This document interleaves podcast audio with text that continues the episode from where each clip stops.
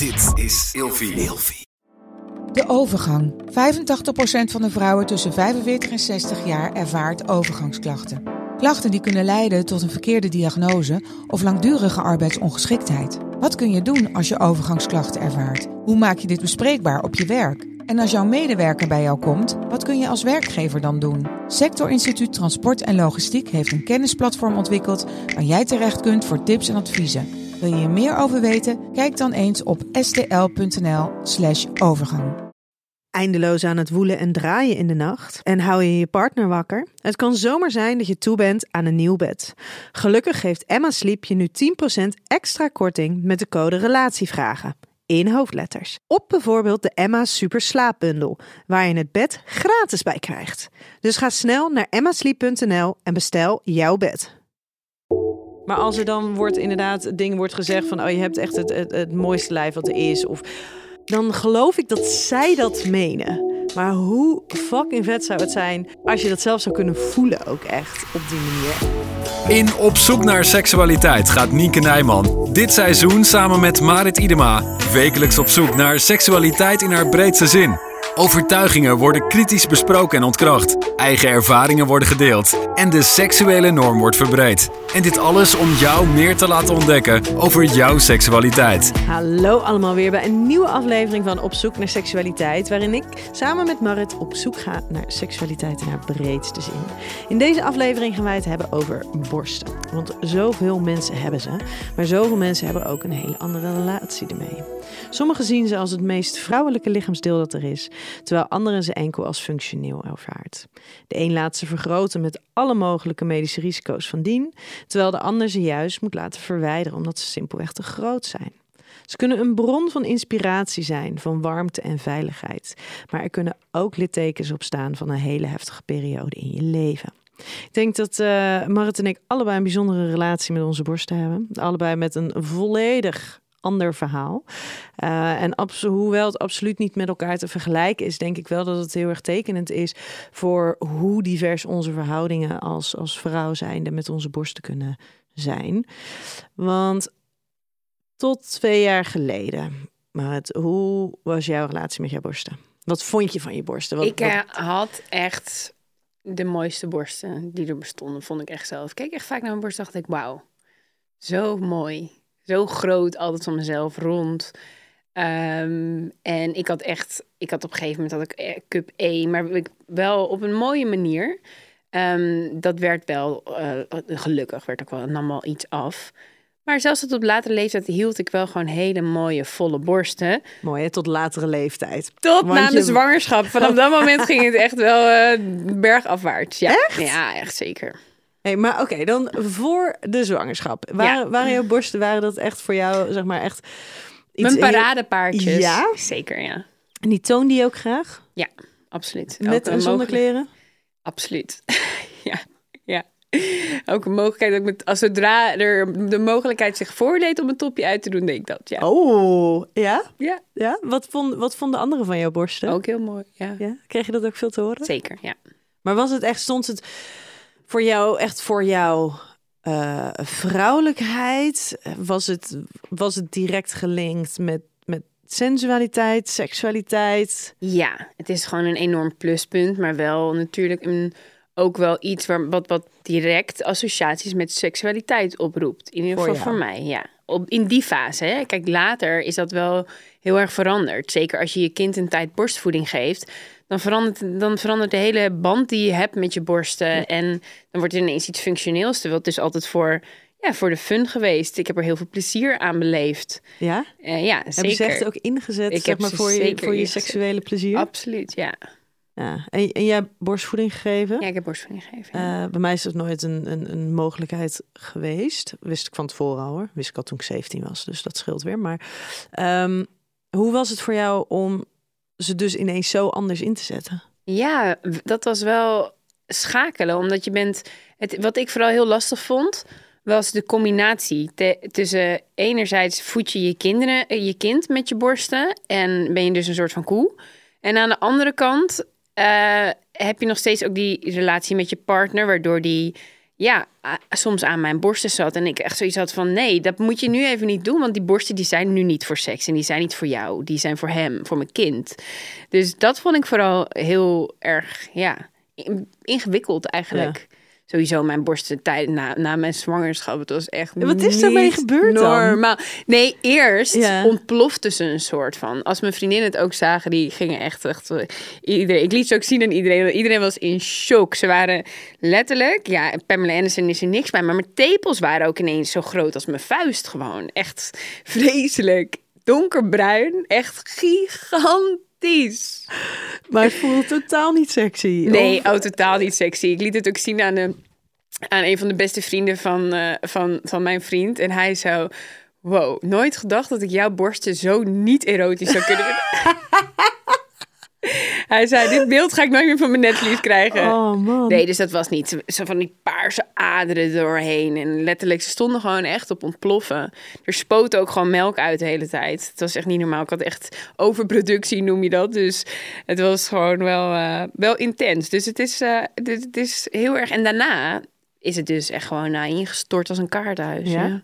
Dat is wel grappig, want als jij ehm, als, je, als je foto's van jou ziet van na je zwangerschap, is niet dat ik denk, jeetje, wat zijn jouw borsten ingestort? Waar zijn jouw borsten gebleven? Ja, maar jij kent me ook niet van daarvoor. Hè? Ik had echt hele grote borsten voor mezelf. foto's. Ja, foto's. Maar ik moet eerlijk zeggen dat echt die hele, dat ik echt dubbel D had, dat is sowieso wel een tijd geleden. Dus, en ik kleed me er natuurlijk ook op. Hè. Ik doe vaak een push, push-up BH aan, weet je. Dus op foto's zal je dat ook niet zo snel zien. Ik heb nog nooit een push-up BH gehad. Nee, dat heb jij ook niet echt nodig, hè? Nou ja, maar als je dubbel D hebt, heb je toch ook geen eh, push-up BH nodig? Nee, maar dat heb ik dus al heel lang niet meer. Dus nu doe ik een push-up BH. Nee, toen deed ik geen push-up BH aan, hè, want dan zaten ze in mijn nek. Ja, nee, dat moet Ja, maar dat snap ik dus nooit zo goed. Nee, als je zulke tieten hebt, dan hoef je geen push-up BH aan. Dus een push-up BH is voor als je een beetje slappe borst hebt, dat het een beetje gelift wordt. Kijk, Ja, het ziet er mooi uit. zo. Zitten we hier lekker met onze handen op de borsten. En eh, ja, nee, ja, nee, maar ik heb, ik heb ook nooit een, een, een push-up BH inderdaad in mijn maat gehad. Ja, maar het wordt niet gemaakt omdat er gewoon geen vraag naar is waarschijnlijk. Want gewoon een normale BH is gewoon push-up voor jou. Ja, en er zijn überhaupt heeft het heel, heel lang geduurd voordat er BH's in deze maat werden gemaakt en gewoon normaal in winkels werd aangeboden. Ja. En jij zei net, ehm, ik wist eigenlijk op mijn zeventiende al dat ik geen borstvoeding kon geven. Ja, je hebt een borstverkleining gehad, dat Ja. weet ik. Is, heeft dat daarmee te maken? ja want dat was eh, op mijn 17 heb ik borstverkleining gehad. Ja. Ehm, en toen, en dat en tegenwoordig doen ze als ze, als ze opereren, heb je van die tepelbesparende eh operaties. Dus dan laten ze je melkklieren, ja, je klieren laten ze Intact. gewoon intact. En dat, eh, dat kon toen niet. Dus toen hebben ze dat allemaal. eh, het, ja, dat is super smakelijk, maar dat is ja, dan halen ze gewoon heel je tepel eraf en die snijden ze dan weer bij. Eh, maar dan is dus wel de kans op het Hmm. kunnen geven van borstvoeding, dat die is, eh, die is heel klein. Dus dat wist ik. Nee, niet. Want ik was eigenlijk heel blij dat ik die keus dus ook niet hoefde te maken. Plus het maakte me in die eerste, eerste maanden natuurlijk veel flexibeler. Omdat het, eh, het, het voeden niet aan mij direct verbonden was. Dus ik kon heel makkelijk zeggen van, oh ja, pak jij maar eventjes. Of doe jij het, geef jij die fles maar even. Dat vond ik heel prettig. Ik. Plus, ik zag toch wel een boel in mijn omgeving dat het, eh, dat het niet lukte. Dat vrouwen toch wel echt heel ver over hun eigen grenzen heen gingen. In, met, het, met het idee, het verlangen om borstvoeding te kunnen geven. Ja, die prestatiedruk, hè? Alsof Ja. het je definieert als moeder, als goede moeder. Ja, en, faalt dan, eh, en toevallig mijn zus en ik, die waren tegelijkertijd eh, zwanger. Dus er zat maar vier weken tussen. En dan zat zij met, met ontstekingen en dat soort dingen. En dan denk je, jeetje, wat ben ik blij dat ik dit allemaal niet heb, zeg. Oké, maar ook als je geen borstvoeding geeft, dan kan het heel pijnlijk zijn. Want dan, maar dat heb jij dus ook helemaal niet gehad. Nee, ik heb, ik heb eigenlijk tegen mij, was, tegen mij werd dus inderdaad gezegd van nou, eh, zorg wel dat je dus een, een, een strak sport dan draagt na eh, je bevalling. En dat heb ik gedaan, denk, denk drie, vier dagen. En daarna was dus ook al Die zwelling hele, die zwelling was dus al weg. Nou, dus ik, dat, ja. En heb je dan wel nog gevoel in je borsten? Eh, nou, daar is dus dat is nee, niet, eh, niet dat ik een soort van daar invloed op heb. En dat is wel lastig. Ik heb dus wel ook echt een soort van nou ja, een pijnsyndroom. eh, waarbij het dus zeker als het heel erg koud is, Ja. dat het dan voelt alsof iemand in mijn tepels aan het snijden is. In het, aan het snijden ja, is? dat is heel naar. What the fuck? Ja, dat is echt Is dat normaal? naar. Nou ja, dat is gewoon die zenuwen. Dat is gewoon zenuwpijn. Dus als het koud is, voelt het als koud. iemand in je tepel. Nou, beter verhuis je naar een warm land. nee, maar dat is wel, eh, dat is echt wel heel, heel, heel naar. En dat gaat ook niet zomaar even weg. Dat blijft ook echt wel een paar uur hangen. En hadden ze dat van tevoren tegen je gezegd? nee, want dat- dit is gewoon zenuwpijn. Dus dat is gewoon, normaal gesproken hecht het gewoon helemaal goed. Eh, maar dit is dus, ja, is, is net niet helemaal lekker gegaan. Jezus, nou, En voor de rest maar, ben ik, ja. er, heb ik er echt nergens last van gehad of wat dan ook. Maar dat is wel iets dat ik in de loop der jaren, dat ik ook echt een paar jaar geleden nog contact heb opgenomen met mijn chirurg van toen. Maar het is 17 jaar geleden. Van goh, kunnen, kunnen we hier nog wat mee? Eh, ja, dan moet je naar de pijnpolie. En Ja. laten behandelen en, en zenuwen stil laten liggen. Ja. Ja, oké. Nee, maar dat, dat vind ik wel gek. En daarin is dus ook, hè, eh, als je het hebt over borsten en ehm, inzetten voor je, voor je seksuele plezier. Ja, bij mij zit er in die zin, bijvoorbeeld in mijn tepels zit dus eigenlijk geen gevoel. Sterker nog, als er gevoel in zit, is het vaak pijn. Dus dan hoeft er maar een hele lichte aanraking te zijn. Dan denk ik al van, hou, hou op. Omdat het gewoon pijn doet. En niet op een prettige manier. Oké, dus geen erogene zones. Dus Nee, eigenlijk moeten mannen nee. van je borsten afblijven. Nou, en eromheen kan wel, maar met tepels moet je eigenlijk gewoon vanaf blijven. Ja, ik ben ook geen fan van hoor. Van die, van die types die dan aan je tepels gaan draaien en trekken en dingen. Nee, Maar dat is echt überhaupt. niet voor iedereen. Dat is, dat is iets. En nou ja, dat is dus. Oké, ik kan me er dus sowieso lastig in verplaatsen dat dat dan dus fijn is. Ehm, maar waarom? Dus ja, zijn, zijn er echt vrouwen die dat heel lekker vinden? Ja, er zijn echt vrouwen die dat Ja? lekker vinden, ja. Maar zijn, zijn er ook mannen die bedenken dat vrouwen dit misschien niet zo lekker vinden? Nee, Want bijna niet. vaak gaat gewoon zonder aankondiging. Lekker op knabbelen. gewoon, ja, Ja, echt dat je denkt, nee, nee, nee. Niet dit doen. hoeft echt niet. Nee, het hoeft echt niet. Nee. Ik denk dat de gemiddelde vrouw meer houdt van een borstmassage. Maar er zijn echt vrouwen die. eh, ja, waarbij de tepels een erogene zone zijn. Waarbij Ja. dat dus wel lekker is. Juist als je het ook wat harder doet. En je hebt natuurlijk ook de tepelklemmen. Die, ja, het is een best populair speeltje. Ja, en Dus het is ook een erogene zone. Het is ook absoluut een erogene zone. En ook in de hersenengebieden zie je dat dat, dat ehm, eh, heel dichtbij, eh nou ja, de, de- het gebied ligt ook van clitorale stimulatie. Dus dat begrijp ik. In theorie. Theorie begrijp ik heel goed. Maar het daadwerkelijk kunnen voelen en ervaren. En als je het dan inderdaad hebt gewoon over het betrekken van de borsten, die snap ik. Sowieso denk ik dat dat een hele, hele fijne is om daar wat meer gericht op te zijn. Maar volgens mij zijn mensen over het algemeen meer gericht op de tepels specifiek dan op de borst. Ja, ik denk dat het ook door porno komt. Hè? Eh, ook daarin zie je wel heel vaak dat er aan tepels gedraaid wordt. Alsof het eh, lichtknopjes zijn. Dat je denkt, doe even rustig. Maar dat, dat blijkbaar, ja, ik heb dat idee dat dat lekker is. Terwijl Ja. het lang niet altijd zo is. Ja. Hey, jouw borsten zijn veranderd sinds dat jij eh, borstvoeding hebt gekregen. Afgelopen jaar ehm, nou ja, is er natuurlijk sowieso het een en ander eh, eh, nou ja, veranderd met jouw borsten. Jouw borsten die hebben een vrij op een andere Kleine manier. Nou ja, jouw, jouw borsten hebben op een vrij prominente manier een, een andere plek in jouw leven ingenomen. Ja, zeker. Want jij hebt borstkanker. Heb jij of heb je gehad? Heb. Heb. heb. Wat wel bijzonder is, dat er... Het is maar 20% van de vrouwen onder de 50 die borstkanker krijgt. Het is heel eh, zeldzaam als je op je 32e borstkanker krijgt. Ja. Ja. Ja. Daarom, ik ging ook langs mijn dokter. ehm, en, die, en ik had een knobbeltje. En mijn dokter zei echt tegen me, ja, don't worry. Het is gewoon een kliertje. Gewoon een paar weken wachten. Gaat vanzelf weer over. Want vrouw van je leeftijd krijgt geen borstkanker.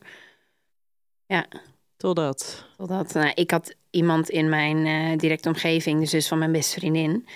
En die had ook op hele jonge leeftijd borstkanker gekregen. Ik ben voor de verder eigenlijk iemand die altijd denkt... het komt wel goed. Het zal wel, het, het zal wel niks zijn. Dat is ook altijd zo geweest.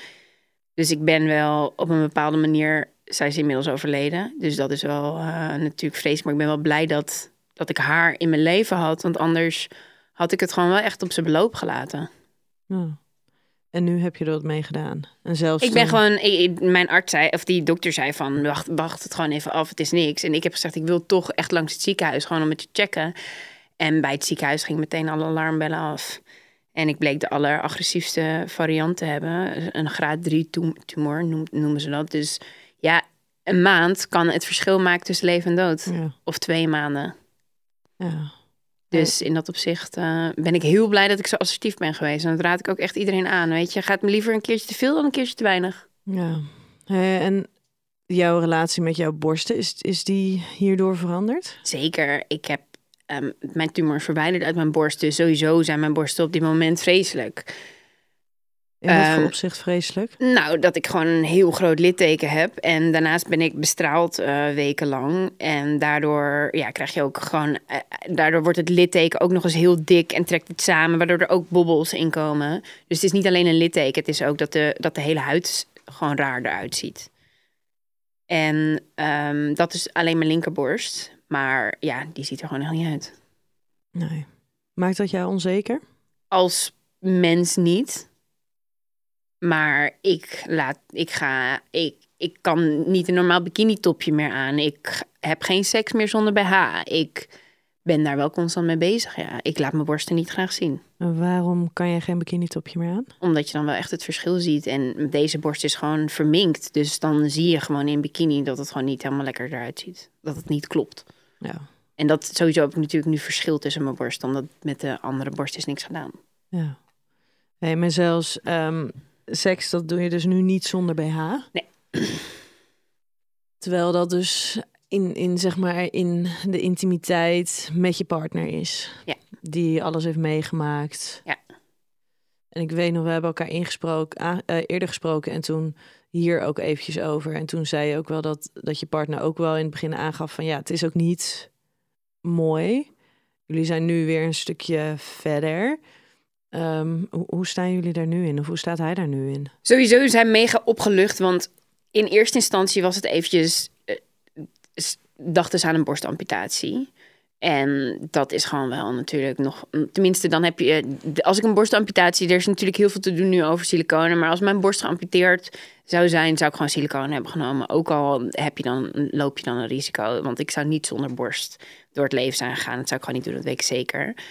Ehm, maar goed, dus mijn het was gewoon wel eventjes in onze relatie. Mijn partner heeft echt, ik bedoel, als, als je het hebt over doodgaan, en dat is natuurlijk lang de vraag geweest van ga je dit overleven, is het volledig uitgezaaid, dan is het niet zo erg zo'n borst verliezen. Weet je, dan is het, ja, dit is iets waar je heel makkelijk over denkt in zo'n proces. Want het is, ja, in vergelijking met, met zoiets overleven, is het peanuts.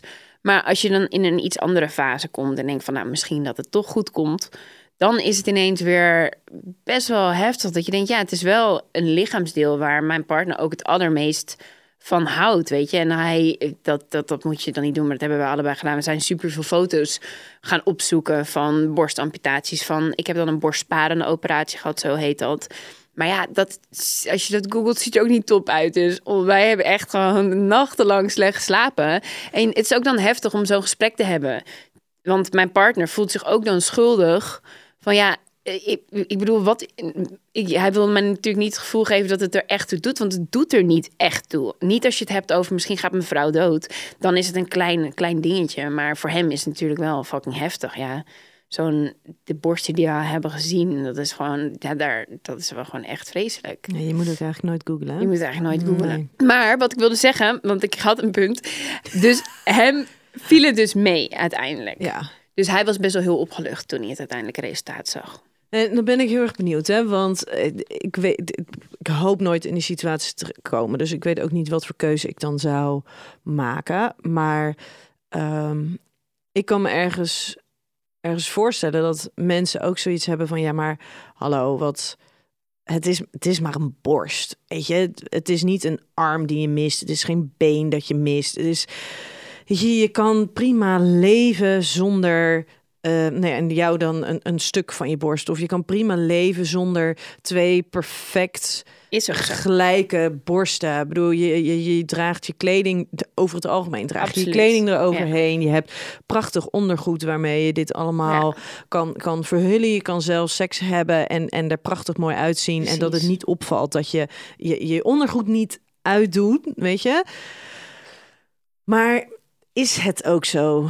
Kijk, in het Simpel. hele proces, als je dit zo zegt, ja, tuurlijk. Weet je, in het hele proces is het echt zo'n klein dingetje. Maar voor mij is is seks natuurlijk wel heel belangrijk. En ehm, ja, mijn borsten zijn gewoon echt onderdeel van, van seks. En, en dat, dat dat nu, de schaamteloosheid van naakt zijn is er wel gewoon vanaf.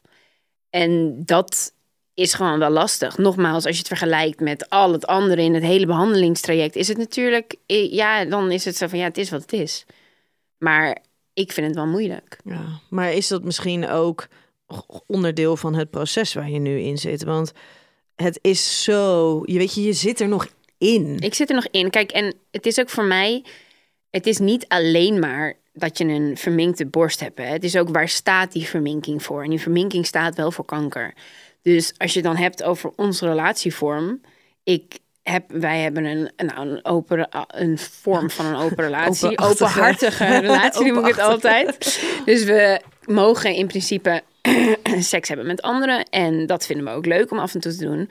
Maar voor mij bijvoorbeeld om nu een nieuw iemand... Uh, stel je voor, ik loop een leuke jongen nu tegen het lijf en ik beland daarmee in bed. Dan zou je toch dat gesprek moeten gaan voeren. Want waarom doe je je topje niet uit? Dat is sowieso raar, toch? Nou, dat weet ik dus niet. Voor mij zou dat wel raar zijn. Ik, ik heb namelijk ook jarenlang seks gehad met mijn BH aan. Omdat ze op het moment dat ik mijn BH uitdeed voor mijn verkleining. Um, als ik op mijn rug lag, lagen ze letterlijk onder mijn oksels. Dus voor mij is het in die zin, vanuit praktisch oogpunt, zo normaal om je BH aan te houden. En zeker met prachtig mooi ondergoed hoeft dat dus helemaal niet vervelend te zijn. Oké, het kan wel, maar dat bedoel ik dus met dat de schaamteloosheid een beetje van seks af is. Je bent dan veel bewuster. Ik denk dat iemand waarmee ik seks heeft toch gaat proberen om mijn BH uit te doen. Want ik heb nog nooit dat gehad dat dat niet gebeurt. Want je wilt toch iemands borsten zien? Ik bedoel, dat is toch juist leuk? Dat is toch, het verras, dat is toch een verrassing, het cadeautje. aanlaten? Ja, dat kan. Alleen denk ik wel dat, dat de manier waarop je seks hebt verandert. Omdat er ineens een soort van schaamte in is gekropen. Ja. En voor mij, ik ben altijd wel heel goed geweest in me laten gaan. Niet nadenken en dat los kunnen laten. En ik denk dat veel vrouwen dat niet kunnen. Uh, ik dus nu ook niet meer. En dat dat wel het, het, het, verandert de beleving van seks. Ja, en dat is natuurlijk wel een heel groot contrast voor jou. Want bij jou zat er eerst helemaal geen schaamte op seksualiteit. Laat staan op je lijf en op je borsten. En dat is er nu ingeslopen. Terwijl heel veel mensen die kampen natuurlijk met schaamte. En dat wordt. Groei daar overheen. Precies, dat wordt minder in de loop der jaren. Maar dit is voor jou zoiets nieuws om, om te voelen. Maar daarvan denk ik ook van ja, maar moet je jezelf dan niet ook gewoon de tijd geven um, om in, zijn, in het grote geheel hier um, nou ja, meer, meer, meer acceptatie in te gaan vinden. Weet je, je zit nog nu zo in het midden van die storm. Tuurlijk zit ik nog in het midden van de storm. En misschien komt dat ook, hè, die acceptatie. Kijk, ik ben wel echt heel perfectionistisch. Um, bij mij moet alles perfect zijn. En dat moet ik gewoon los gaan laten. Want dat is gewoon nu niet meer zo. En dat is oké. Weet je, ik heb ook al die jaren gehad en daar enorm van genoten. En ik moet in andere dingen gaan zoeken. En hoe erg is het als ik nooit meer op die manier seks heb? Ik heb het gehad. Dat is nogmaals, als je kijkt. Je hebt het meer gehad dan heel veel andere Heel mensen. veel gehad. En ik heb enorm genoten van mijn lichaam. Ik heb enorm genoten van mijn borsten. En ja, als dat de prijs is die ik ervoor moet betalen als ik blijf overleven, fijn. Ik denk ehm, dat jij nog wel een andere fase gaat komen. Naast dat ik het je gun, denk ik dat dat, dat dat gewoon gaat gebeuren. Maar dat het nu daarvoor ook nog te vroeg is is. Omdat het nu nog inderdaad ook te veel associeert met, met de kanker, met het ziek zijn. Ja, maar dat, dat is misschien bij mijn partner. Dat zou heel goed kunnen. Want ik merk nu al dat ik dat hoe dat ik er dat ik eerder ja langzaam maar zeker wen aan mijn nieuwe lichaam. Eerder mocht hij me echt niet eens naakt zien en deed ik met douchen zelfs heel panisch en alles. Ik was gewoon zo bang dat hij dat beeld dan niet meer van zijn netvlies krijgt. En dat hij er zelf heel erg van zou schrikken. En nu heb ik wel zoiets van, ja, het is wat het is, weet je. Dat, dat, dat went inderdaad langzaam maar zeker. Maar ik denk wel, als je kijkt naar mijn karakter... ik denk wel dat het voor mij lastig is om dan ooit dat aan een nieuw iemand te laten zien... zolang ik zelf het nog zo schokkend vind. En vooral ook omdat het ook vragen oproept. En het niet per se een heel lust verhogend onderwerp is, weet je. Stel je voor, je hebt dan zo'n one-night stand-achtig contact... en iemand vraagt aan jou van, wow, wat is er gebeurd? Dan ga je gelijk de diepte in. Dan ga Dan je, ga je wel echt de diepte in. Terwijl ik hoef echt de diepte op zo'n moment niet in. Nee, maar is daar dan ook niet gewoon een, een verschil? Weet je, ik heb met mensen gesproken die, nou ja, die kanker hebben gehad, die verminkingen hebben aan hun lijf, waarbij het gedurende ehm, een fase van hun leven echt wel heel erg gevoelig en kwetsbaar eh, was. Maar dat eh, ben je tien jaar verder, dat is, ze het dan wel gewoon echt hebben omarmd en ook als een ander er vragen ehm, over stelt. Weet je, als ik jou er, als wij het er nu over hebben, dan doet het emotioneel gezien, doet het ook van alles met je. Maar ik hoop toch dat als je tien jaar verder bent, dat het, dat het niet meer zo aan de oppervlakte ligt. Dat het er is, maar dat het een andere betekenis heeft. Ja, misschien. Ik hoop het. Dan, en dat kan je Ik- waarschijnlijk vanuit het hier en nu en hoe je het nu voelt nog helemaal niet. Ik ben natuurlijk ook nog jong nu, hè? Ja, Ik denk sowieso dat hoe ouder je wordt, hoe meer je moet leren leven met dat het niet perfect is. Ja. Dat je lichaam niet meer eruit ziet zoals, zoals, zoals vroeger. Dat is alleen voor mij in deze fase, daar ben ik gewoon nog niet klaar voor. Ja. Hey, en dan ben ik heel erg benieuwd, hè? Want ehm, jij, jij bent perfectionistisch. Jij bent eh, iemand die waarvoor borsten altijd echt wel iets heel moois en, en, en nou ja, seksueel vrouwelijks waren. Ehm, ik heb natuurlijk enorme littekens op mijn borsten zitten vanaf mijn zeventiende. Ehm, hoe zou dat denk je voor jou zijn? Zou jij daar voor jezelf oké mee zijn als dat dus bij jou zou gebeuren? En nu gebeurt, is het natuurlijk in zekere zin gebeurd, maar met een andere betekenis. Bij jou ging het namelijk over ziek zijn, bij mij ging het gewoon over te grote borsten hebben. Ehm, zou, zou jij daar mee kunnen leven? ik, ik en- vind littekens niet zo heel erg. Ik vind vooral, wat ik bij mij heel erg vind, zijn dat het echt zeg maar samentrekt. Dat er een soort van deuk in zit en alles. Dat, dat je gewoon echt ziet van dat klopt gewoon niet hoe het eruit ziet. Kijk, een litteken, ja, dat, daar kan ik nog wel mee leven. Ik vind mijn litteken niet het ergste. En ik vind de vorm wel echt belangrijk. Dus ja, maar uiteindelijk kan je ergens mee leven. Ja, natuurlijk, weet je. Ik bedoel, je zal wel moeten, ja. weet je. En gezondheid is het allerbelangrijkste. Dat, heb ik, dat weet ik natuurlijk al mijn hele leven. Maar dat is zeker nu, word je met je neus op de feiten gedrukt. Dus op het moment dat jouw gezondheid leidt onder je borsten... dan zal dat altijd voorgaan. Dus op het moment dat ik last van mijn rug zou krijgen, zoals jij... zou ik echt niet denken, oh shit, littekens... Eh, zo ver gaat dat perfectionisme niet. Het is meer van, ik vind het fijn. Ik zal alles doen wat in mijn macht ligt... om er zo goed mogelijk uit te zien. Maar ik kan het wel loslaten. Ja. Het is niet zo dat het belangrijker is dan, dan andere dingen, zoals dus hoe je je voelt, is natuurlijk nog steeds wel echt belangrijker. Nou. Hey, wij gaan eh, naar de luisteraarsvraag toe. En die komt van eh, Elise, en die is 36 jaar. En die schrijft: Tot zes jaar geleden had ik volle ronde borsten. Na vier jaar van borstvoeding is daar nu vrij weinig van over. Mijn man zegt het niet erg te vinden, ze zijn volgens hem nog steeds prachtig. Maar ik ben er niet blij mee. Nu heb ik een borstvergroting overwogen, maar ik kom er niet echt uit wat ik moet doen. De medische risico's zijn me te groot. Wat nou als ik ziek word? Hoe zorg ik er nu voor dat ik weer blij word met mijn borsten? Jij hebt ook eventueel siliconen, tenminste in geval van, van ehm, Amputatie. amputatie, had jij ook siliconen overwogen.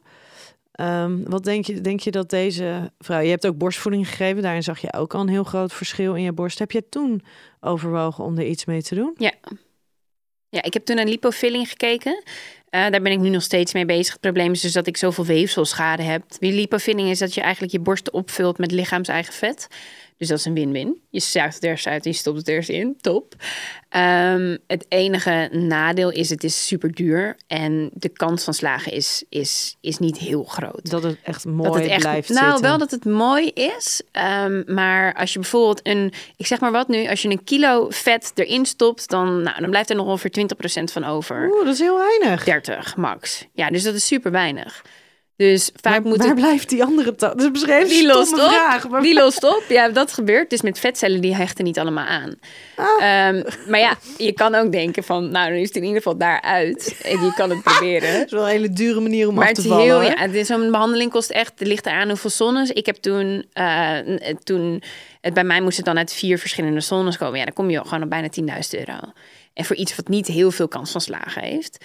Ehm, maar het is wel een hele veilige manier. En het is natuurlijk het allerfijnste vind ik ervan dat je niks in je lichaam hebt wat daar niet hoort. Ehm, wat ik wel, kleine side note, ik eh, nou, ik ben natuurlijk wel op onderzoek uitgegaan van wat kan ik hier aan doen aan deze borst. Want ik wil wel het liefst gewoon dat er een oplossing komt. Heb ik ook lang in geloofd dat dat kon.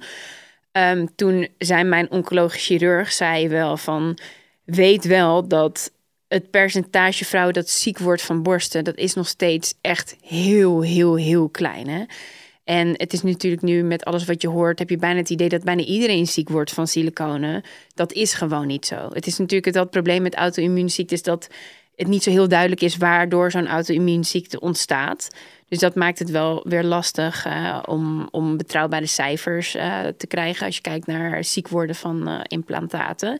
Maar ik vond het toch ook wel weer dat iemand die dat zonder enkel belang op die manier zegt, vond ik ook wel ergens geruststellend. Weet Ja. je, dus ik denk wel dat siliconen. Ik, het is nog steeds. Het is niet een hele onveilige keuze. Het is nog steeds wel een afweging die je voor jezelf moet maken. Maar er zijn ook een, zelfs een heleboel ehm eh, cosmetisch chirurgen die ze niet meer plaatsen. Ja, er zijn. Die kiezen er echt voor, wij doen dit niet meer. Ja, maar niet veel hoor. Want ik ben daarna, eh, heb ik bij al die, eh, ja, heb bij al die klinieken, weet je dat het nog steeds toeneemt, het aantal Ja, borstvergroten? maar is dat, is dat misschien een verschil? Weet je, want als jij, als, als eh, hè, ik daar zou komen en ik zeg ik wil ze graag eh, laten opvullen of, of vergroten, dan is het natuurlijk een andere situatie dan wanneer jij daar komt. Absoluut. Bij mij dat is het niet alleen maar cosmetisch natuurlijk. Ja. Tenminste, het is wel cosmetisch, maar iets anders. eh. Dus misschien zijn ze dan toch bereid om. Nee, ze zijn nog steeds echt, want eh, het, het neemt nog steeds echt toe. Als je kijkt naar de cijfers, zijn er nog steeds elk jaar meer vrouwen die hun borsten laten vergroten. Ja. Maar, Maar als- goed, het is dus wel, kijk voor mij, weet je, de kans is klein dat je er ziek van wordt. Maar waarom zou je jezelf dat aandoen? Weet je, dat Ja. is wel voor mij dat ik denk van ja, ik bedoel, ik ben zo ziek eh, geweest en nog steeds eh, vaak. Dat ik denk van waarom zou je, ook is het een klein risico, waarom zou je dat risico nemen voor iets wat alleen je uiterlijk betreft? Nou ja, maar dat ook, hè? En is het dan niet, want als je het hebt over hoe kan ik weer blij zijn met mijn borsten, zit daar niet ook een stukje eh, kunnen accepteren dat, dat, dat je lijf verandert? Hè? Door Ja. de verschillende fases waar je doorheen gaat. Je lijf verandert nu eenmaal. En dat zijn misschien niet altijd veranderingen waar je heel erg blij mee bent, maar zeker zoiets als met je borsten. Ehm, ja, daar, daar zijn natuurlijk heel veel manieren om daar ook zonder medische ingrepen, zonder die medische risico's eh, te, op te lopen, zijn er heel veel manieren dat je daarmee kan spelen. In je kleding, in je BH, in je. Hè, er kan van alles. Ja, dat kan van. Ik denk ook dat het probleem is, we leven, we hebben zo het idee dat alles maakbaar is. En veel is natuurlijk ook maakbaar. Nou, absoluut. Misschien is dat dus nog wel een groter probleem. Ja, dat is een groot probleem. En als je kijkt naar. Iedereen heeft nu ook het idee dat, dat, dat, dat borsten perfect moeten zijn. Terwijl als je kijkt naar, als, als, als je kijkt naar de tijd waarin onze ouders zijn opgegroeid. Als je dan op het strand keek, zag je echt iedereen lekker in zijn blote, in haar blote borsten. En niemand die het boeide hoe die borsten eruit zagen. Moeten wij dat ook meer gaan doen? Moeten wij ook meer realistische beelden van borsten zien? Dus zonder de push-up BH, zonder de, de, de goed zittende eh, kleding. Ik denk dat het altijd, ook al zien we dat, we zullen altijd blijven kijken naar rolmodellen. En zolang die perfecte borsten hebben. Eh, Maar wat zijn hierin dan de rolmodellen? Want als je dan bijvoorbeeld kijkt, eh, nou ja, als, je, als je modellen neemt, hè, want we zijn toch vaak Ja. eh, geneigd om te zeggen, en gelukkig zien we daar echt wel een hele grote verandering in, maar van ja, er wordt een verkeerd lichaamsbeeld wordt, wordt gepromoot. Ja, maar als je het hebt over degene die op de catwalk lopen, ja, die hebben heel vaak helemaal nauwelijks borsten of hele kleine borsten. Dus waar zit dan dat rolmodel in van hoe, hoe we borsten willen zien? Ja, ik denk, kijk, wat je op de catwalk ziet, dat is gewoon echt de high fashion natuurlijk. Maar als je kijkt naar... eh, kijk, op Instagram mag je natuurlijk geen tepels zien. Dus je ziet weinig blote borsten eigenlijk echt. Hè? Maar als je kijkt, ik denk dat... dat de, kijk naar de Kardashians. eh lingerie reclames heb je toch ook nog steeds gewoon wel... Ja, de mooi gevormde borst. En of die nou klein of groot is, ik denk dat de vorm vooral heel belangrijk is voor heel veel mensen. En zolang we, ja, slappe borsten, die, die zullen we nooit mooi vinden. En dat is wat heel veel vrouwen, vind ik zelf ook heel lastig. Als, zeker als je gewend bent om hele stevige, volle borsten te hebben en je hebt ineens hele slappe borsten. Ja, dan kan je nog zoveel andere slappe borsten zien. Maar ik denk dat het gewoon heel moeilijk is om daar ja, vrede mee te krijgen. Omdat daar, daarvoor was het wel zoveel mooier. Dus je, er is eigenlijk iets van je afgepakt voor je gevoel. Ja. En iets wat je niet zomaar even kan trainen. Nee, je kan het niet trainen. Het is niet maakbaar. En natuurlijk, je hebt er een kind voor teruggekregen. En eh, ja, je borsten hebben zoveel doorstaan. Dus dat is ook prachtig. Maar echt accepteren dat iets er nu zo uitziet voor de rest van je leven, dat is niet makkelijk. En als er dan ook nog van alles aan gedaan kan worden. Als het niet bestond, was het natuurlijk makkelijker. Ja. Maar er zijn mogelijkheden. En Ja, en- daardoor gaat het wel aan je knagen. Dus het is wel, voor mij, het, klinkt heel mooi. Maar ik weet dat ik daar niet zo snel eh, vrede mee kan sluiten. Omdat ik altijd zal denken, nu ook met deze borst. Ik loop echt allerlei klinieken af. Omdat ik nog steeds hoop dat er een oplossing is. Ja, en is het dan zo dat, eh, bijvoorbeeld in, in dit geval bij, bij Elise, is het dan zo dat het gaat om het ideaalbeeld wat er zou zijn over borsten? Of heeft het in deze voornamelijk te maken met het feit, hey, ze waren ooit iets op, eh, waren ooit op een manier gevormd dat je er heel blij mee was, dat je er heel trots op was. En dat is er nu niet meer. Ja, dat en is dat het. dat dus Ik denk dat als je kijkt naar nu eigenlijk kleine borsten. Ik vind kleine borsten heel mooi.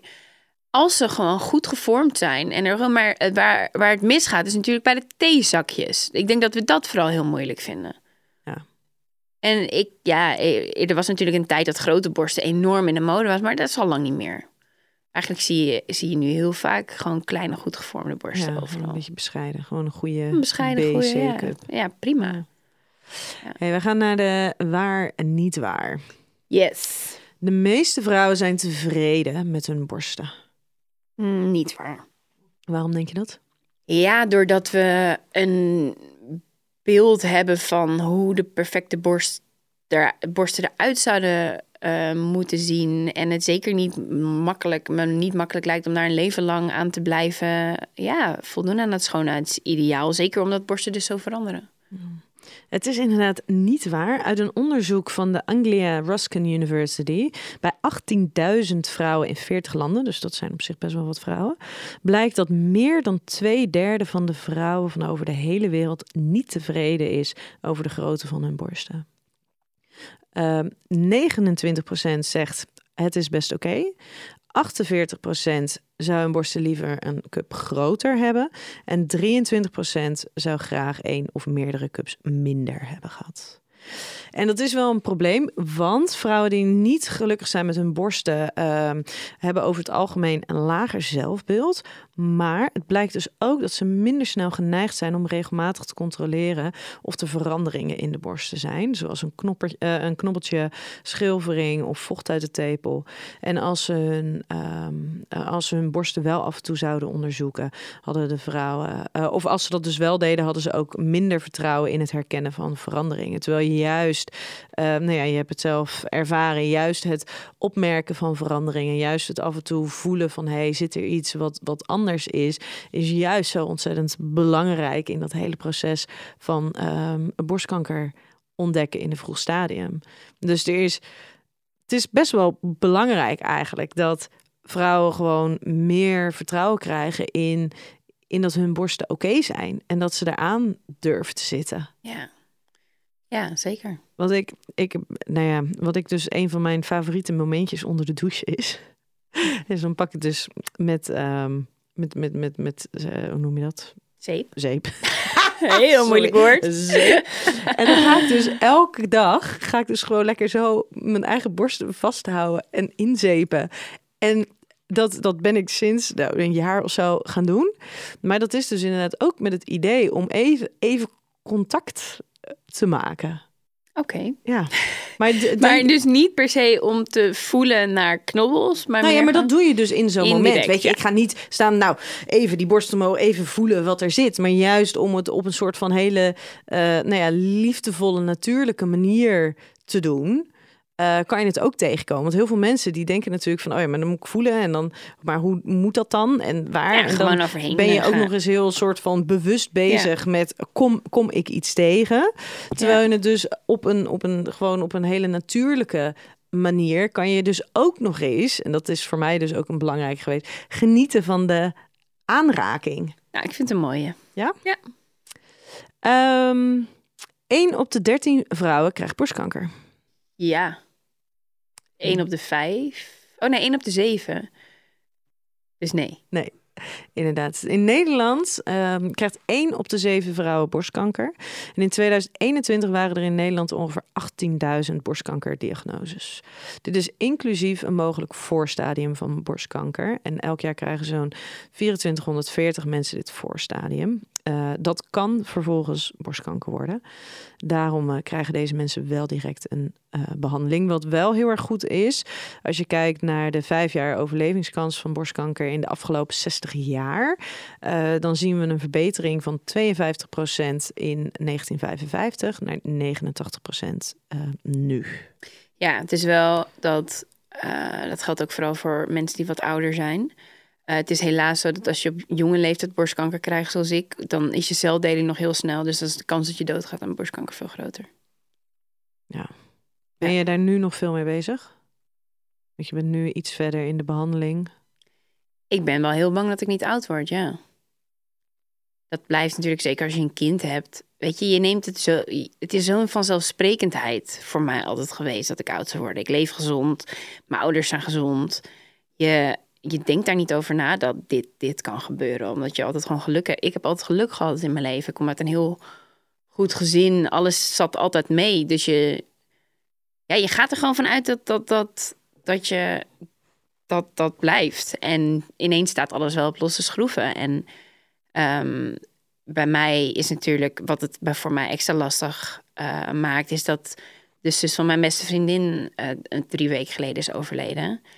En dat laat wel zien, ze had exact dezelfde diagnose als ik. Dat laat wel gewoon zien dat ook al leven in een tijd waarin de medische wetenschap super ver is, er gaan nog steeds mensen dood. Ook mensen die alle behandelingen gewoon volgen die het ziekenhuis aanbiedt. Nou. Dus er blijft wel een deel gewoon heel onzeker. Dus dat daar leven, daar moet ik wel mee leren leven, ja. Dus en dat is een proces. Ja, dat kunnen verdragen. Ja, je moet gewoon leren en leren in het nu leven. En dat heb ik nooit echt gekund. En nu word ik gedwongen om dat te doen, omdat stel je voor dat het wel terugkomt, dan is de kans heel groot dat het binnen twee jaar terugkomt. Dus je moet wel gewoon nu dat je denkt, oké, het laatste wat je wil is twee jaar in doodsangst leven, terwijl dat misschien de laatste twee jaar is die je hebt. Ja.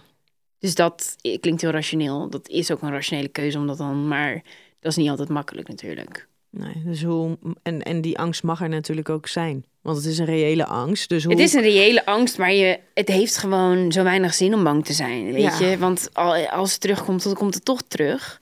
Dus daar heb je ook geen invloed op. Je hebt geen invloed op. Dus het is gewoon wel echt heel zinloos om je nu heel erg druk nou ja, te maken. En het is gewoon echt zonde van de tijd die je hebt. Dus dat is wel iets waar ik heel bewust mee bezig ben. Met bewust daar niet te veel aan denken. Nee, we gaan uh, naar de stellingen toe. Yes. Als vrouwen hun borsten zouden zien door de ogen van mannen, dan zouden veel meer vrouwen tevreden zijn over hun borsten.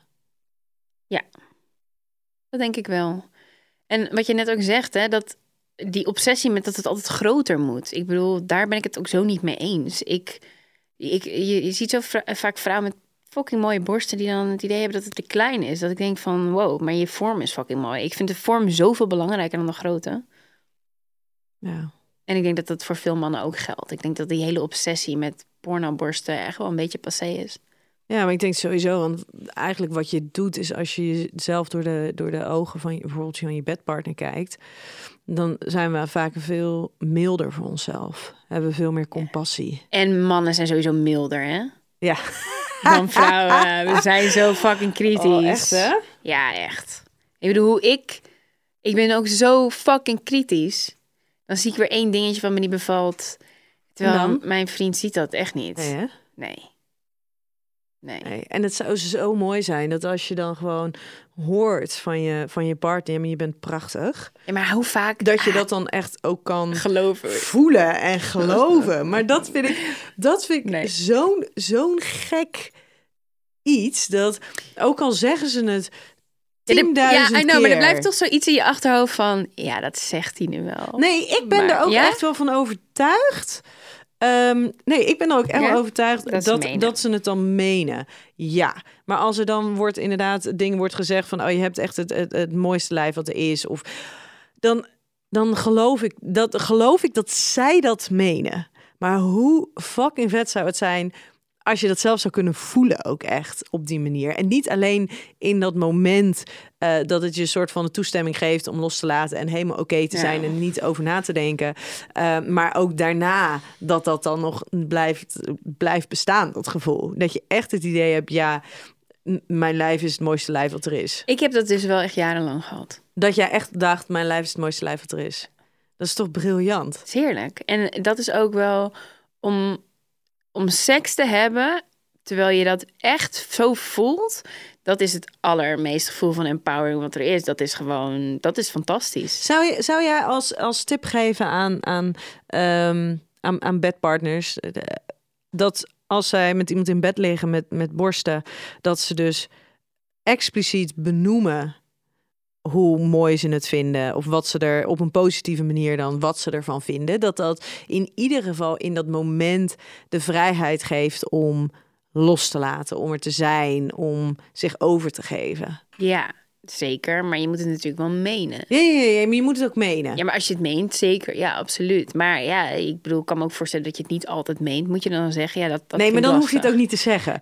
Maar dat zou ik wel vervelend Oh, fucking lelijke borsten. Nee, dan moet je wel je mond nee, maar iets negatiefs moet je zeker niet zeggen. Maar juist om dat stukje extra positieve bekrachtiging te geven. Want dat geeft... Dat, dat op dat moment um, kan dat wel voor dat stukje vrijheid. Absoluut. Weet je, je hebt zo vaak, weet je, ik had, had een vriendin die een tijd het gevoel had dat ze niet lekker rookt. Terwijl echt fucking bullshit was. En op het moment dat een man dan tegen haar zei van wow, je ruikt echt zo lekker, dit is lekker of dat is lekker, dan kan je dat een beetje loslaten. Want je bent toch heel erg in je hoofd bezig van zal hij mijn borsten lelijk vinden? Ruik ik niet lekker? Misschien vindt hij me te dik, whatever. Weet je, en inderdaad, als je dat soort dingen als man benoemt, van wow, dit vind ik fucking lekker aan je. En ook echt niet alleen benoemen, ook laten zien. Want je ziet het ook wel met iemands lichaamstaal, hoe iemand je bemint. Dat geeft je ook veel zelfvertrouwen. Hè? Ja, ja. Dus ja, ga ervoor. Borsten moeten minder geseksualiseerd worden en meer als lichaamsdeel gezien worden, net als elk ander lichaamsdeel. Ja, in bepaalde opzichten wel. Ik vind bijvoorbeeld wel heel schokkend nog steeds dat, dat borstvoeding geven, dat dat zo taboe is in het openbaar. Terwijl ik denk, borsten zijn niet alleen maar voor seks. Borsten zijn ook gewoon voor voeding. Sterker nog, van oorsprong zijn, ze voor de voeding en niet voor de seks. Precies. Ja, dus dat vind ik wel. Ja, absoluut. Ik denk dat in onze samenleving borsten te veel geseksualiseerd worden. Ja, weet je, en ik snap heus wel um, dat, dat niet iedereen erop zit te wachten dat er, dat er bijvoorbeeld in een restaurant borstvoeding wordt gegeven. Want niet iedereen zit erop te wachten om de borsten van een ander te zien. En het is denk ik ook iets heel intiems. En uh, ik weet niet of het privé is, maar ik vind het wel iets heel intiems als een, als, een, als een moeder borstvoeding aan het geven is. Weet je, het is zo'n intiem ja, maar het is proces. Mooi. Het is ja, toch gewoon maar... de natuur. Ja, het is ook de natuur en ik heb er ook absoluut niks op tegen. Maar ik ga ook niet, ik ga ook niet zomaar ergens in een restaurant met mijn blote borsten zitten. Nee, maar dat komt omdat we borsten zien als onderdeel van, van een naakt lichaam. En naakt lichaam is seks. Dus ik denk dat, dat als we dat allemaal loslaten, dan is het hetzelfde als dat je je arm zou ontbloten. Ja, dat is gewoon een deel van je lichaam. En natuurlijk is het een intiem plaatje, maar ik denk dat het ook wel een heel mooi plaatje is. Ja, ik vind, ik vind het een heel intiem plaatje. En ik vind het, wat ik dan wel weer heel erg mooi vind, als gewoon als er bijvoorbeeld zo'n mooie doek even omheen ligt. Maar ik, ik ja, maar misschien is dat dus inderdaad know, maar mijn jij, gevoel jouw gevoel en dat gevoel heeft bijna iedereen. Te intiem ja. vinden. Soort van alsof je dus inbreuk maakt. Ja, maar ik, vind het juist wel mooi als vrouwen daar scheid aan hebben. Ik heb ook altijd het idee van ik wil dit zien, maar ik mag dit niet zien. Ja, dat dit is niet van mij. Nee, maar dat is ook zo, omdat je dan je kijkt, omdat je toch wel benieuwd bent, misschien dan naar iemand hoe zien de borsten eruit. En dat is dan al een hele foute gedachte, want dan ben je alweer bezig met met, niet met het kind misschien. Dat je denkt van oké, oké. Oh, ik weet niet, nou, ik weet niet of het is dat ik naar de borst kijk. Ik, heb, wel altijd als ik een vrouw zie voeden dat ik toch even naar de borst kijk en dat ik dat dan denk van oké, dat mag inderdaad niet, want dat is niet de bedoeling. Ja, ik heb echt dat een beetje het idee alsof ik dan inbreek in iets. iets We zijn het gewoon niet gewend. Daar komt het gewoon op neer als we het meer zouden zien, zouden we er gewend aan raken. En ik denk dat dat gewoon wel gewoon belangrijk is. Ik bedoel, we zijn zo fucking preuts. En ik vind dat gewoon echt heel jammer. Maar heeft dat dan weer met preutsheid Ja, dat heeft met preutsheid te maken. Want voor mij zit er 0,0 seksuele lading aan. Nee, maar het heeft te maken met dat we een naakt lichaam tonen op dit moment gewoon ook al vreemd vinden. Hè? Ik bedoel, je gaat ook niet in je blote tiet in een restaurant zitten. Of je nou wel of niet borstvoeding Nee, geeft. maar ik vind het geen probleem om naakt rond te lopen eh, op een strand of op een plek waar, waar dat mag. Ja, maar dan mag het daar. Maar ik denk wel dat wij gewoon best wel heel preut zijn als samenleving. En dat het alleen maar erger wordt. Ja, en daarvan denk ik dat, je, dat er een enorme polarisatie is. Want aan de ene kant zijn er dus inderdaad mensen heel erg preuts. En aan de andere kant heb je natuurlijk mensen die zijn er heel vrij. En, Er is wel een Open. tegenbeweging, maar... maar zou jij jezelf preuts noemen? Ik? Ja? Nee. Nee.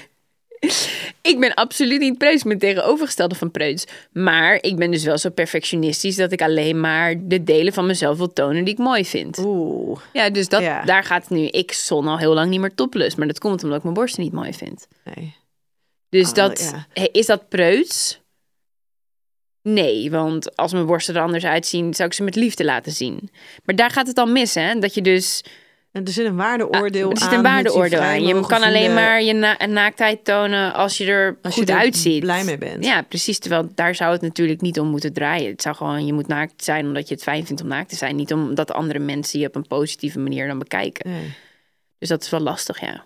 Maar ik ben absoluut niet preuts. Nee, ik denk dat ook niet verwacht dat je me niet vraagt. Nee, maar het zijn, ja, oké. Dus we moeten borsten minder seksualiseren. En dan zouden misschien dus ook, want borsten worden natuurlijk heel vaak nu gezien echt als onderdeel van je, van je vrouwelijk zijn. En hoe, Is ook logisch, want ik zie dat ook wel echt zo. het is ook heel vrouwelijk. Het is ook heel vrouwelijk. Maar vervolgens denk je, ja, maar wat wel definieert dan vervolgens? Ehm, weet je, zijn het dan grote borsten die iemand vrouwelijk maken? Is het een, een, is het een BC-cup die vrouw een vrouw vrouwelijk maken? Of het is, niet hoe groter, hoe vrouwelijker. Dus wat is dan wat het vrouwelijk maakt? Wat is dan het element daarin? Jij zegt wel inderdaad wat dat de vorm vind jij heel erg belangrijk, ongeacht de, de, de, de, de grootte ervan. Maar wat maakt dan of een borst vrouwelijk is of niet? De ronding, de, de, de curve toch die je aan een lichaam Toevoegt. toevoegt. Ja, Ja, maar dat- daarvan kan ik me voorstellen dat als je dus wat eh bescheidenere borsten hebt, dat mensen dan weer denken van ja, maar dan zit er toch weinig curve, voegt het toe. Is ook zo. Misschien dat mensen dat... Maar het is ook smaak, hè? Ehm, de een houdt van wat kleiner, de ander van... Ik, ik kan me wel voorstellen dat je als je een vrouw met hele grote borsten... dat je dat extra vrouwelijk vindt. Ja, absoluut. ik vind niet per se mooier. Nee, ja, ik, ik ook niet, maar dat ben, dat, ik ben de drager ervan. Ja, oké, ik maar vind je... het echt verschrikkelijk. Nou, maar je hebt ook weer nu niet zulke gigantische borsten voor de mensen die luisteren. Denk je, die heeft een, eh, een D-cup, zoals ik zo in kan schatten? Een E. Een E? Een E. Oké, maar je bent smal, dus dan is E minder gigantisch dan dat je denkt, ja, hè? ja, maar ik zat om een I. Holy fucking shit. Ja, dus als je een eh, kilo knaller kip haalt, Gadver. ja, en daar zeg maar anderhalf van, ja, Oh, wat walgelijk. Ja, sorry. Holy shit. ja super fijn. Oké, ja. Ja, Maar E is nog steeds echt gigantisch. Ja, en ze waren naar een C en verkleind. is na je zwangerschap niet kleiner Nee, geworden? ze waren naar een C verkleind. En binnen vier maanden waren er dus, was ik alweer naar een D, dubbel D. E Oké, dus als je ze nooit had verkleind, dan, Dan had had je... ik dus echt nou, een Lola Ferrari-achtige... Holy ja. shit. Heeft je moeder ook zo'n grote borsten? Nee, niet. Komt bij mijn vaders familie vandaan. Volgens mij heeft mijn oma, die heeft op de 68e nog een borstverkleining gedaan. Jezus, En ik ben wel natuurlijk niet- kromlopen inmiddels Ja, en dan. ik ben, ik ben natuurlijk niet zo groot. Nee. Dus het was, eh, het was veel. Ja, nee, ja, zo zie je maar niet hoe meer, hoe beter. Oh eh, man, ik heb, als je het dus hebt over mijn relatie met borsten. ehm, ik heb het echt, ik heb, ben altijd degene geweest die bekend stond als degene met, met de grote borsten. In Je ieder zag geval eerst je altijd, borsten, daarna jou 17e, gewoon. maar, eh, Ja, ongeveer wel. En ik sportte heel veel. Dat is niet maar leuk voor zo'n jong meisje. Nee, en ik moest gewoon drie sport BH's aan. En echt van de hele goede. Ik kon alleen maar naar de speciaalzaken om BH's. eh, die moesten dan op maat gemaakt worden. Want de band, hè, omvang 75, ja, dat ging dan weer niet met zulke grote eh, de cupmaat. En dat je dus inderdaad gewoon echt 150 euro per BH betaalt. Dat is Ja. fucking niet normaal. Ja, ik moet eerlijk zeggen dat ik ook op een gegeven moment... Ik had 70E. Dat was ook, moest ik ook wel naar zo'n speciaal Ja. zaak met mijn moeder. En dan vond ik wel altijd mooi. En het moest Ja. altijd van mijn vaders pas betaald worden. Want het was mijn vaders genetische erfgoed. Oh, schattig. Oké, tenzij medisch noodzakelijk, moet er geen plastische chirurgie meer beschikbaar zijn voor borstveranderende operaties. Nee, absoluut niet mee eens. Ik vind dat dat een keuze moet blijven. En dat we ook dus, wat ik net al zei, dat je wel moet blijven eh, relativeren. Dat nog steeds het risico klein is. Maar dat je wel moet beseffen, er is een risico. Wil je dat risico aangaan? En dat is voor iedereen verschil, verschillend.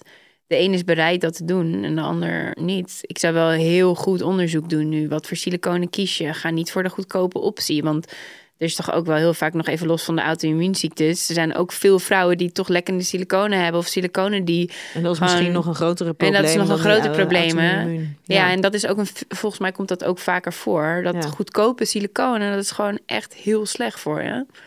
Dus ga niet naar Turkije en wil niet voor een dupje op de eerste rij zitten. Want dat gaat gewoon ten koste van je gezondheid. En eh, Ja, en weet dat je ze sowieso zonde. elke tien jaar ongeveer moet vervangen. Hè? ja. Dus het is niet alsof je het nu doet, dat je nu één keer een investering doet en that's it. Je moet gewoon echt, eh, ongeacht de kwaliteit ervan, moet je echt wel om de tien jaar moet je ze, moet je ze vervangen. ja. Moet je weer die investering doen, weer onder het mes. Ja, maar daarin, eh, want jij zei net wel van ja, ehm, toen ook met dat stukje van die, van die lezersvraag. Ja, er is een mogelijkheid om iets aan je borsten te doen. Dat maakt dus waarschijnlijk ook dat je gaat twijfelen, omdat je de optie hebt. Tuurlijk, als die opties er niet zijn, dan moet je gewoon leren leven met dat het nou eenmaal zo is. Ja, Zoals vrouwen jarenlang hebben moeten leren leven van dit is wat het is. Maar we wonen nu in een, we leven nu in een tijd waarin we, als we niet blij zijn met onze neus, niet blij zijn met onze lippen of niet blij zijn met onze haarlijn, weet je dat je dat ook kan veranderen, je haarlijn? Ja, Holy shit, daar maar kwam ik kan ik dus achter. echt oprecht niet bij.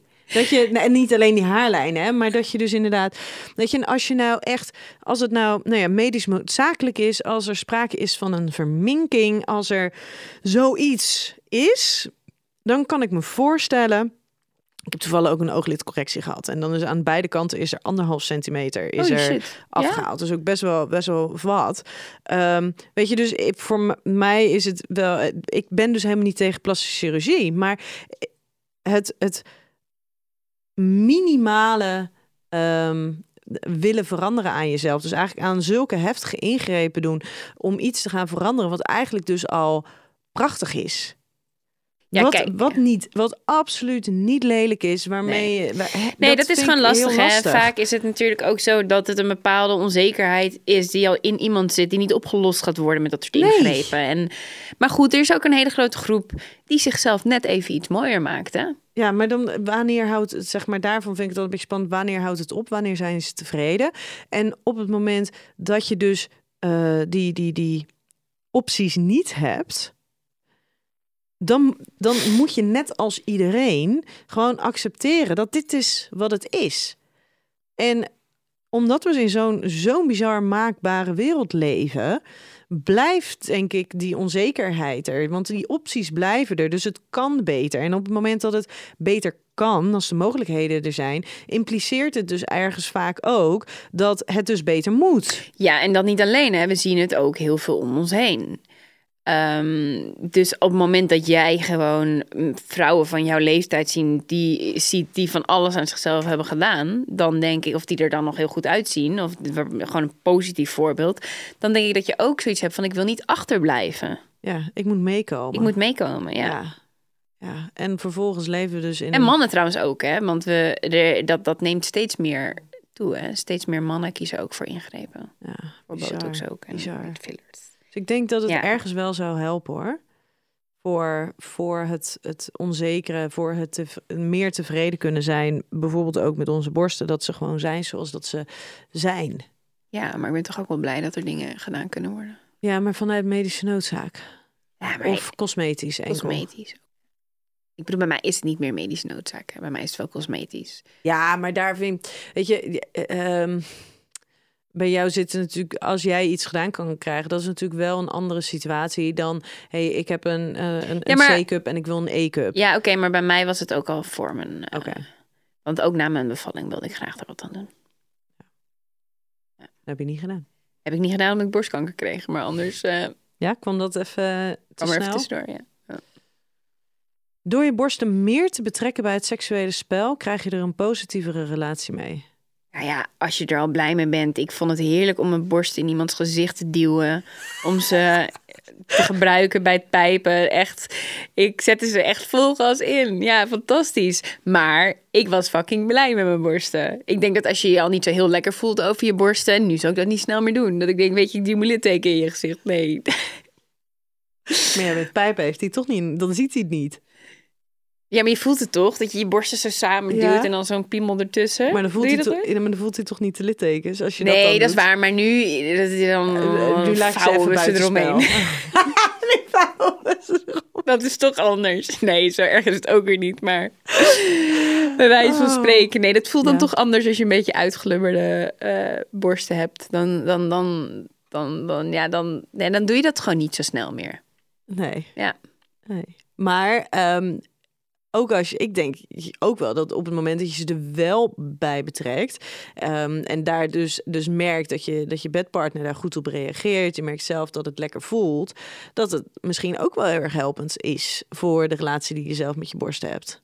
Dat ze er niet gewoon alleen maar functioneel zitten, eh, maar dat je er ook plezier aan kan beleven. En dat het ook gewoon dat aanraking lekker kan voelen. Ja. En dat ze ook nog eens opwindend zijn voor je bedpartner. Ja.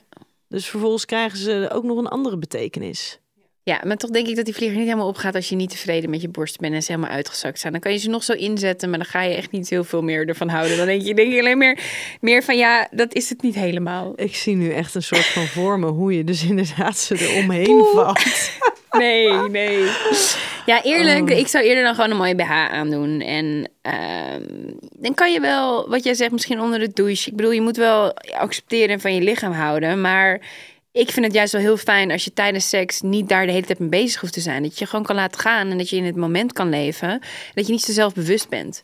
Ja, maar op het moment dat je dat dus wel bent en je bent dus wel bewust van je borsten, dat je dan naar manieren kan gaan zoeken waardoor je dus minder bewust ervan wordt. En als dan dus het dragen van een BH er jou daarbij helpt, eh, ja, dan zou ik dat vooral doen. Ja. hey, wij gaan hem ehm, afronden. Heb jij nog punten waarvan je denkt, oh ja, die moeten we nog eventjes herhalen? Nou, wat jij net zegt, het is natuurlijk wel een. Dat, het is ook ehm, heel belangrijk dat je je borsten checkt. Ik ik denk dat ik daar een levend bewijs van ben. Dus dat raad ik ook iedereen aan. Ook jonge meiden, weet je. Ik was ook echt super jong. En het komt steeds, het komt weinig voor, maar het komt wel steeds vaker voor. eh, de laatste jaren. Dus eh, ja, check je borsten en geniet van je borsten. Zo. eh, en ja, na de zwangerschap wordt het allemaal wat minder bij de meesten. Bij de meeste. Bij de meeste, maar niet allemaal natuurlijk. En eh, ja, wees niet zo hard voor jezelf. Dat is ook een les die, eh, ja, dat is ook iets wat ik zelf eh, practice, with- ja, wat ik zelf moet leren, maar dat, dat is niet makkelijk. Ja, en probeer eens naar je eigen borsten te kijken door de ogen van een ander. Want dan kom je er vaak achter dat ze helemaal niet zo, zo gek of niet oké zijn. Dankjewel hiervoor. Emotioneel gesprek voor jou? Ja, Ja, had je dat Ja. verwacht? nou, ik vind het gewoon, het is nog zo vers, dus voor mij is het moeilijk om daarover te praten, ja zeker. Ja, Hey, heb jij nou als eh, luisteraar een vraag waarvan jij wilt dat wij die eh, beantwoorden? Laat het ons even weten via Instagram, seksualiteit.podcast. En wie weet eh, kunnen we die volgende keer behandelen. Dus Yes. dank jullie wel. Yes. En tot een volgende aflevering. Tot de volgende keer. Bye bye.